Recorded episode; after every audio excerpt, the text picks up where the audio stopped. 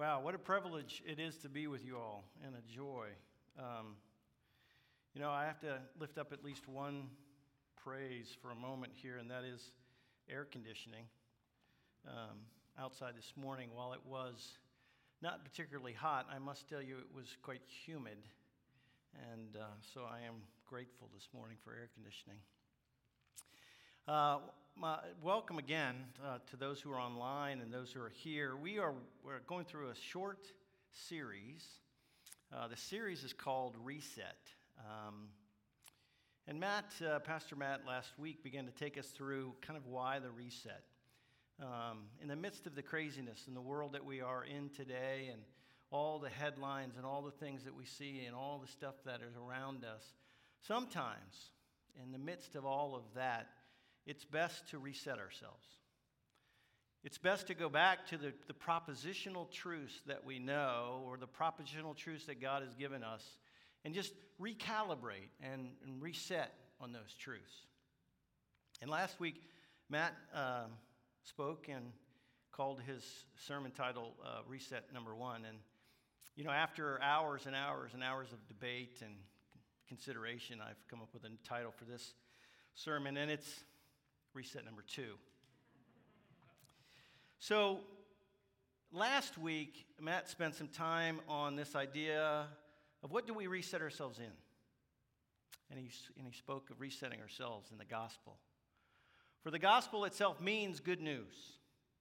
And the good news that God gave to us is that Jesus came and that he died and he was raised from the dead.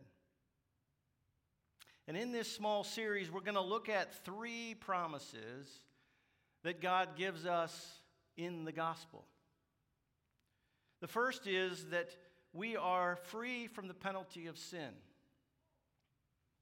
The second, that we have freedom from the power of sin. And thirdly, that we have freedom from the very presence of sin itself. Last week, Matt shared with us through Romans 3 that we are free from the penalty of sin. And as fallen human beings in a broken world, it is our nature from the very first sin of Adam that we have all sinned and that we are deserving of punishment and that we are, in fact, deserving of being rejected by God. He shared that we cannot, by the power of our own or by any good deeds of our own, satisfy the punishment. And nor can we restore this right relationship with God, our Creator and our Sustainer. But it is Jesus on the cross paid the penalty for us once and for all. And he imputed his righteousness to us for those who believe in faith and thereby restoring us to a right relationship with God. So much, in fact, that when God looks upon us, those who have taken Christ by faith, that he does not see a people deserving of punishment, a sinner. What he sees is his beloved Son. He sees Jesus through the power of the Holy Spirit that dwells in us. And he sees the righteousness of adopted sons and daughters. And so, therefore, he loves us. He adores us. He protects us and provides for us all that we need. This is what theologians and the Westminster Confession of Faith call justification.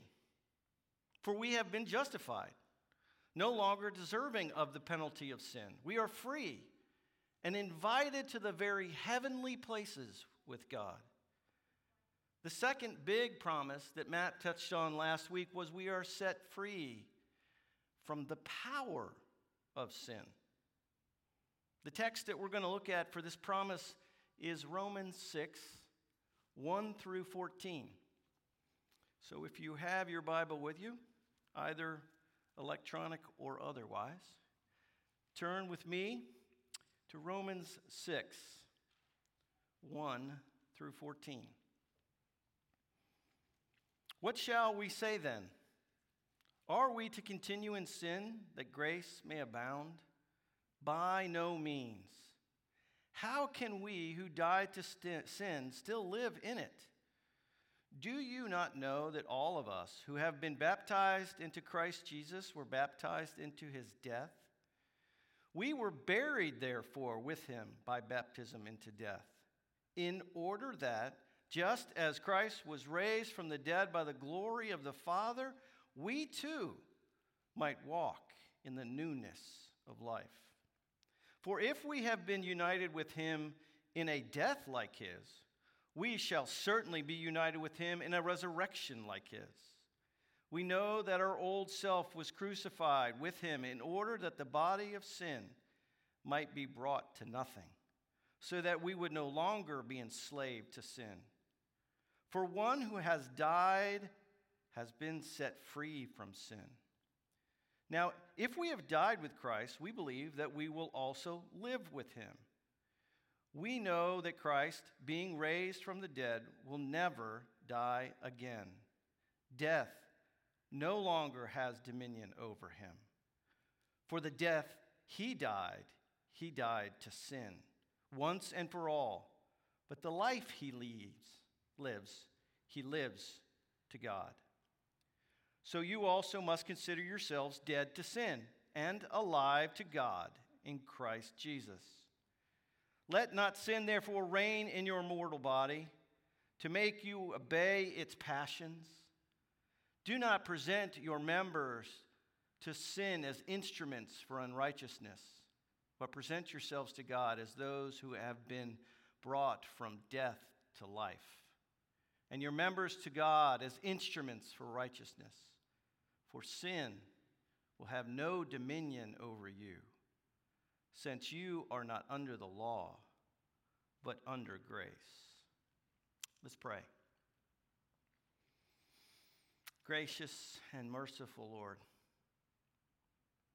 may the words of my mouth and the meditations of my heart be always acceptable to you. May you bring your word alive in us. May our minds be renewed and our hearts refreshed to know who you are and how you work in our world and in ourselves. It's in Jesus' name we pray. Amen. Most of my life, I have been a so what guy. Even so much that in seminary, every time a professor would speak some sort of propositional truth or set forth some some idea, I would raise my hand almost immediately to say, okay, well, yeah, but so what? What does that ultimately mean? Now, of course, I was in the front row because I'm old and all the younger students were in the back because they're cool. But still, I would raise and I'd say, why? What's the point? Where is all of this going?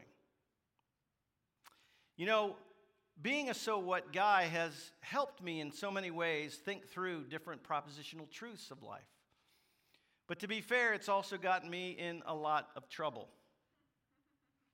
One particular time when I was young, my mother had just purchased a tape recorder. Now, for some, you have no idea what I'm talking about, what a tape recorder is. But back in the day, my mother bought this box, couldn't be much bigger than, well, maybe an iPad, put it in context. And um, it just had a little slot where you put in a cassette tape and a little speaker, single teeny speaker, and you would record things. My mother was a nurse, and she had bought this tape recorder, which, by the way, back then was a lot of money, um, to, to record um, necessary things for patients. That she had gotten to the point where it was difficult to write all the notes. And so, what she would do is record notes that were necessary for patients uh, and, and actions associated with that. Well, being a so what guy, I was fascinated. What, what, how did this thing work? I mean, how did your just voice speak and it ended up on this tape that you could listen to whenever you wanted to? It was a fascinating idea to me. And so I did what any good precocious boy would do. I went to my father's toolbox and I got out some tools. And I took my mother's tape recorder and I went to my room, shut and locked the door, and I took this tape recorder apart. piece by piece. Screw by screw, plastic by plastic, metal by metal, I took it apart. Whereas there were hundreds of tiny little pieces all over my room. Wouldn't you know it, my mom knocked on the door and insisted to come in. And as I let her in and opened the door, you can only imagine her expression when her brand new tape recorder was before her on my floor in hundreds of pieces. Needless to say, she was quite perturbed. she insisted that I put this thing back together. And while it's true, I'm really good at taking things apart, what's equally as true is I stink at putting things back together. And so my poor mother had to buy a new tape recorder, for I had no idea how to put it back together. So, what is the so what of justification? What's the big deal? What does it ultimately mean? What is next? Well, the so what of justification is called sanctification. And I'd like to spend a little bit of time taking apart the idea of sanctification. For if we're justified, that is, that our sins are forgiven, and we stand before a righteous God, with the righteousness of Christ, what's next? John Calvin puts it this way justification and sanctification, gifts of grace, go together as if tied by an inseparable bond, so that if anyone tries to separate them, he is, in a sense, tearing Christ to pieces. Sanctification doesn't just flow from justification, so that one produces the other. Both come from the same source. Christ justifies no one whom he does not also sanctify. By virtue of our union with Christ, he bestows both gifts, the one never without the other. So, how are we going to look at sanctification? How are we going to take it apart? We're going to do so in three ways. First, what is it? Second, how does it work? And thirdly, what is the goal of it? The Westminster Shorter Catechism, question 35, puts it this way Sanctification is the work of God's free grace, whereby we are renewed in the whole man after the image of God, and are enabled more and more to die unto sin and live unto righteousness. Said differently, sanctification is the renewing of the believer to more and more become the image of Jesus Christ in this life. There are two principal effects that sin produces, which cannot be separated. One, the filthy defilement that it causes us. And secondly, the awful guilt that it entails. Thus, salvation from sin necessarily requires both a cleansing and a clearing of the one who is to be saved. Again, there are two absolutely indispensable things in order for anyone to dwell in the heavenly places with an almighty God. One, a valid title to that inheritance. That is justification. But secondly, a personal fitness to enjoy such blessedness. That is sanctification. We clearly see this articulated in Paul's letter to the Corinthians, where he says, And because of him, who are in Christ Jesus, who become to us wisdom from God, righteousness, and sanctification, and redemption. So that, as it is written, let the one who boasts boast in the Lord. We also see it in 1 John 1 9, a text that we often use for our assurance of forgiveness when we repent.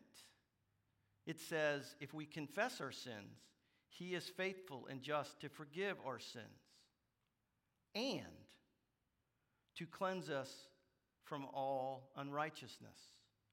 Here we see the forgiveness of sins for sure, but there's also an understanding of an ongoing cleansing, an ongoing betterment of the believer. Remember, Matt said last week that Jesus said on the cross, It is finished. That is, that the penalty of sin has been taken care of once and for all who believe in him. But we continually need to be cleansed of our sin. One commentator I read put it this way Though absolutely inseparable, yet these two blessings of divine grace are quite distinct. In sanctification, something is actually imparted to us. In justification, it is imputed. Justification is based entirely on the work of Christ wrought for us. But sanctification is principally a work wrought in us. Justification respects its object in a legal sense and terminates with the change of a deliverance from punishment and a right to the reward. But sanctification regards its object in the moral sense and terminates with a change in both the character and the conduct of the person, imparting a love for God, a capacity to worship Him. And sanctification brings us ready for heaven. So, if that's what sanctification is, how does it work?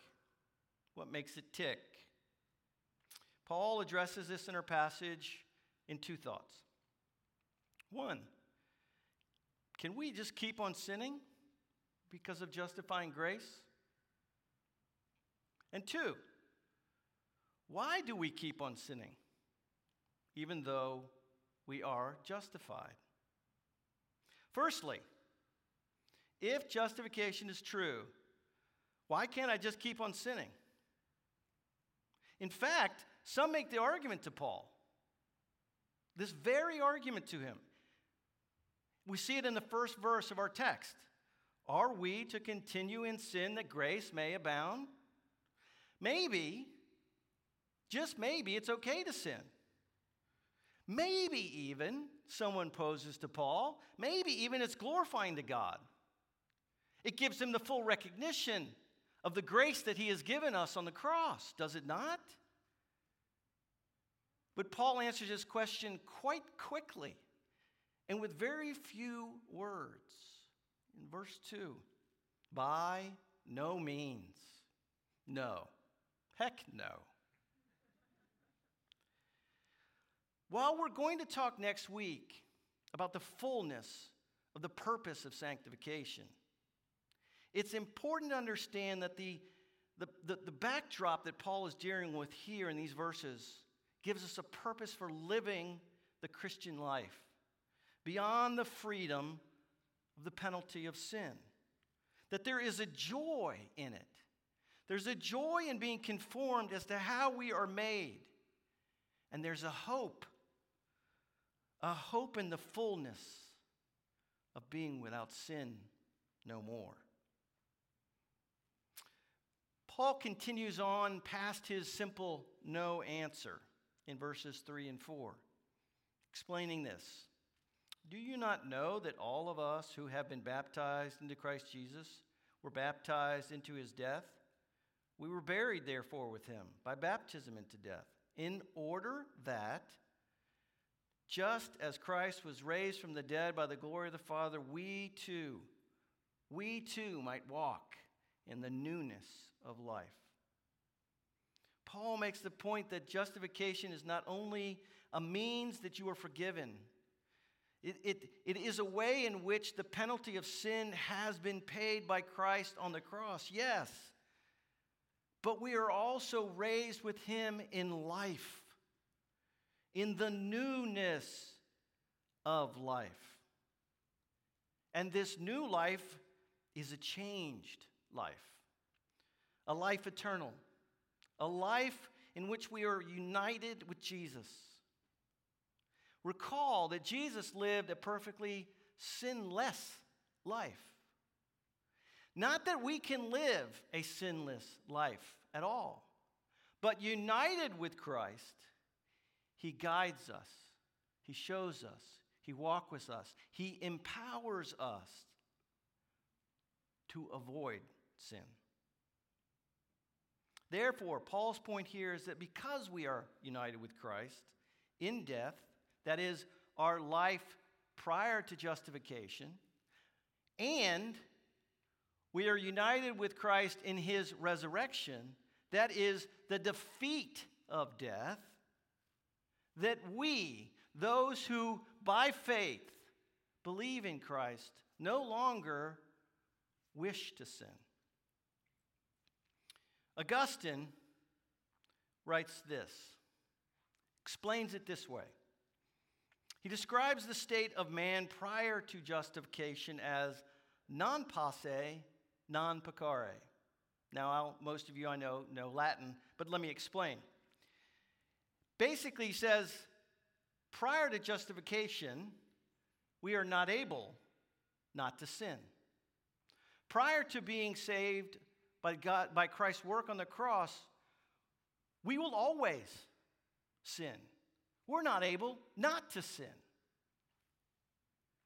But a man or woman who by faith is justified, Augustine describes it this way posse non peccare, able not to sin. That is, we are able not to sin, and we still do sin. But we are able not to sin. So, why then do we keep on sinning if we are able not to sin? The larger answer is because we remain in what theologians love to call the already and not yet. Jesus has come, indeed, and he has conquered death. He has ascended to the right hand of the Father, and the kingdom of God is with us. But it is not complete, it is not yet fully consummated. We live in an age that salvation has come, sanctification is happening, but glorification, or the full glory of the new heavens and the new earth, are not yet here. We are not yet in the time where there will be no pain and no tears.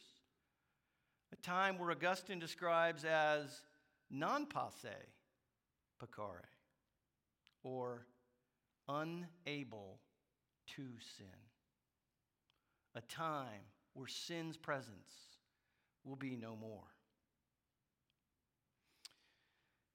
But Paul, in verses 5 through 14, gives us the reasons why we need not sin. That we at times can not sin, or said differently, that sin has no power over us. Because in verse 8 and 9, we know that if we have died with Christ, that we are united to Christ in his death and in his penalty, we know also that we live with Christ. Therefore, since Jesus defeated death, meaning defeated sin's penalty, and now lives in us through the Holy Spirit, we are transformed and set free from the power of sin to live in this newness of life. This life that renews our minds.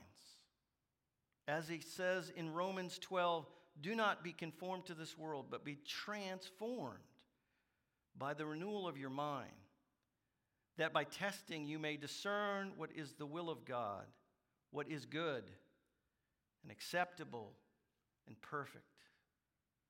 Our minds are renewed, and our heart's desires changed.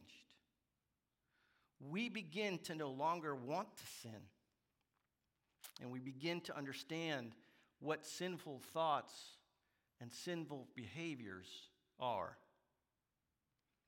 Let's consider it this way for a minute. Let's assume for a moment that I have a severe intolerance for gluten. I don't, but let's just assume for a minute that's true. And let's also say that I love bread and pastries, pizza, beer. All true, by the way. And the other things that are delicious to look at and to eat. And let's also just say that while I'm eating these things, man, I love them. They are delicious. Pizza in the crust, tomato sauce, a nice muffin with icing, or maybe jelly on top of a nice English muffin. Man, that is good. But a short time later, would it not be that I would be very sick? I would probably itch and swell up. I might vomit even.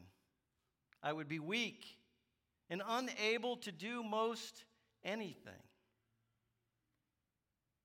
I hope I would learn that the short term pleasure that might come from eating those delicious and yummy things would ultimately not bring me satisfaction and would rob me of the joy of doing other things while I lay in bed trying to recover.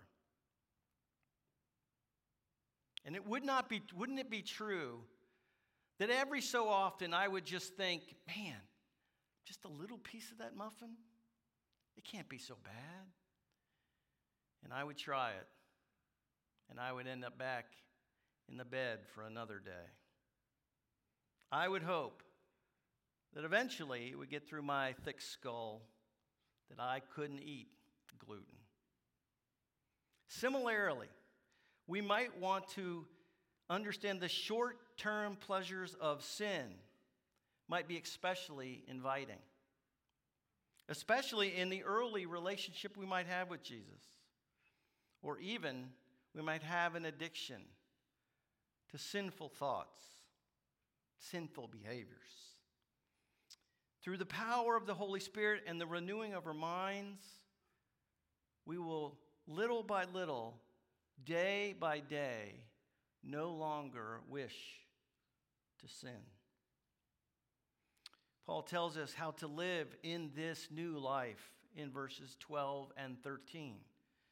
Let not sin therefore reign in your mortal body to make you obey its passions.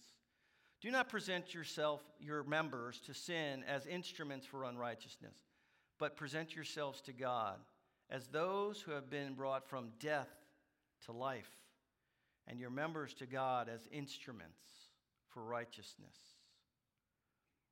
That is, we may live in the truth that we have been set free of the power of sin over us.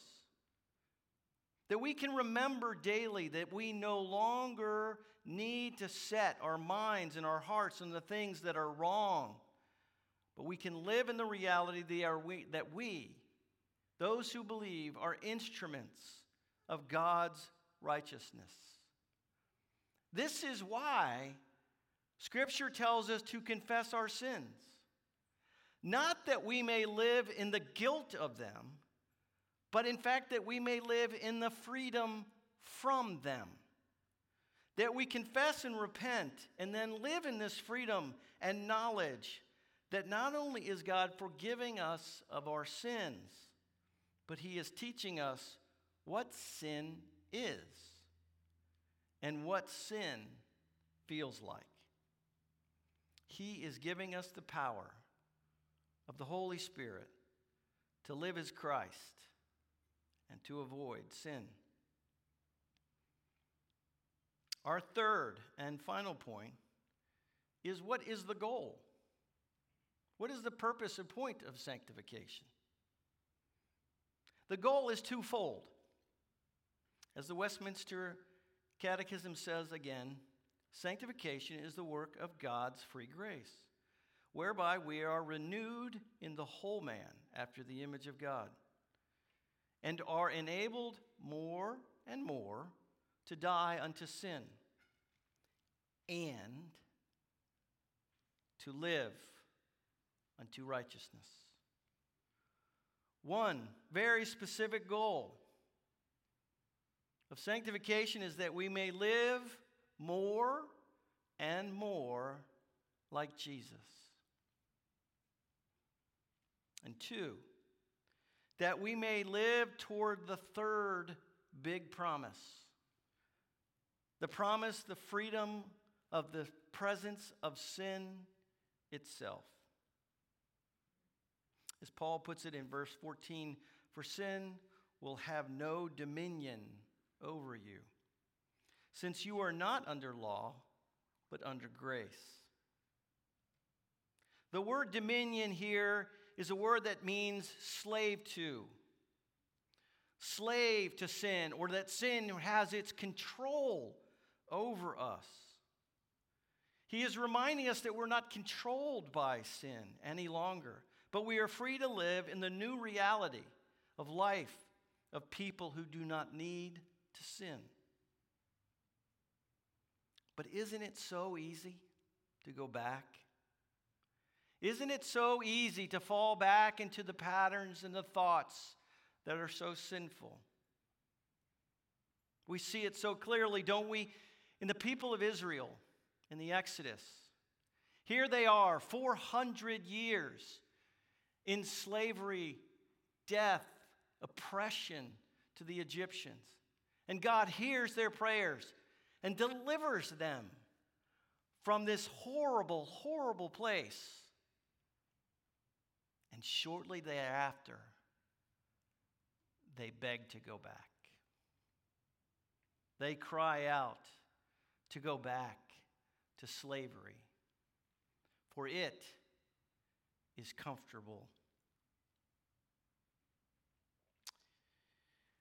Paul reminds us here that this is new.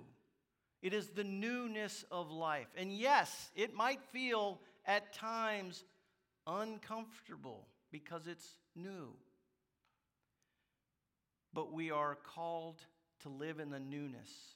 It is a life of joy. It is a life which is good. And it is a life which is right.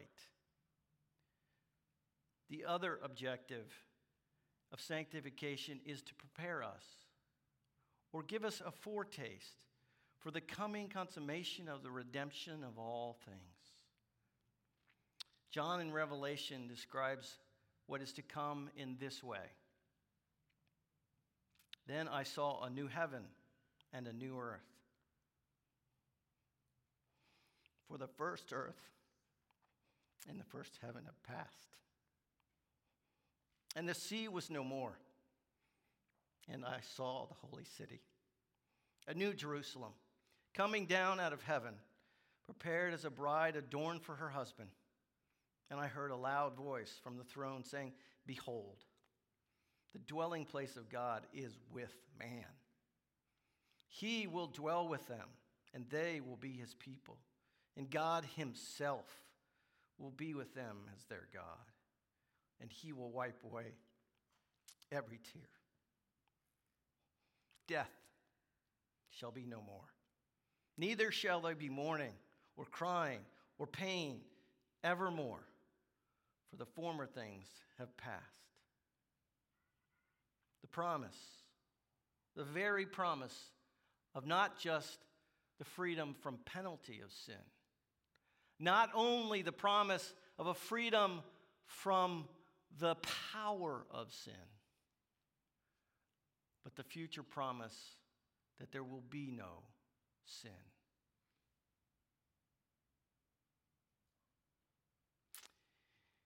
If you are new with us, if you have been questioning this gospel story, if you have been in the midst of this craziness and wonder, how do I reset? How do I make sense of all of this?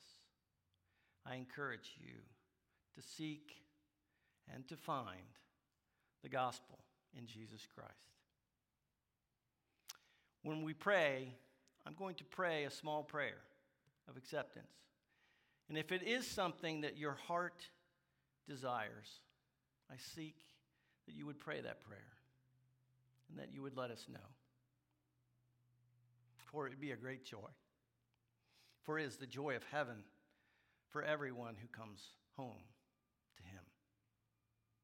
Let's pray. Gracious and merciful Father, you have shown us great mercy. For you have come and you have died, but you have risen and defeated death. Father, we accept the belief, the, un, the idea, the knowledge that you, Father, are the only one who can bring us back into a right relationship with you by the conquering of death, the penalty of sin. And that you, by your grace and by your goodness, that you will make us more and more and more and more each day into your image, to be more like you. Father, we commit our very lives to you. For all that we have and all that we know, we give to you. For all that we are is filthy rags. But what you are, Father, is you make in us glorious. We praise you and we thank you. It's in Christ's name we pray. Amen.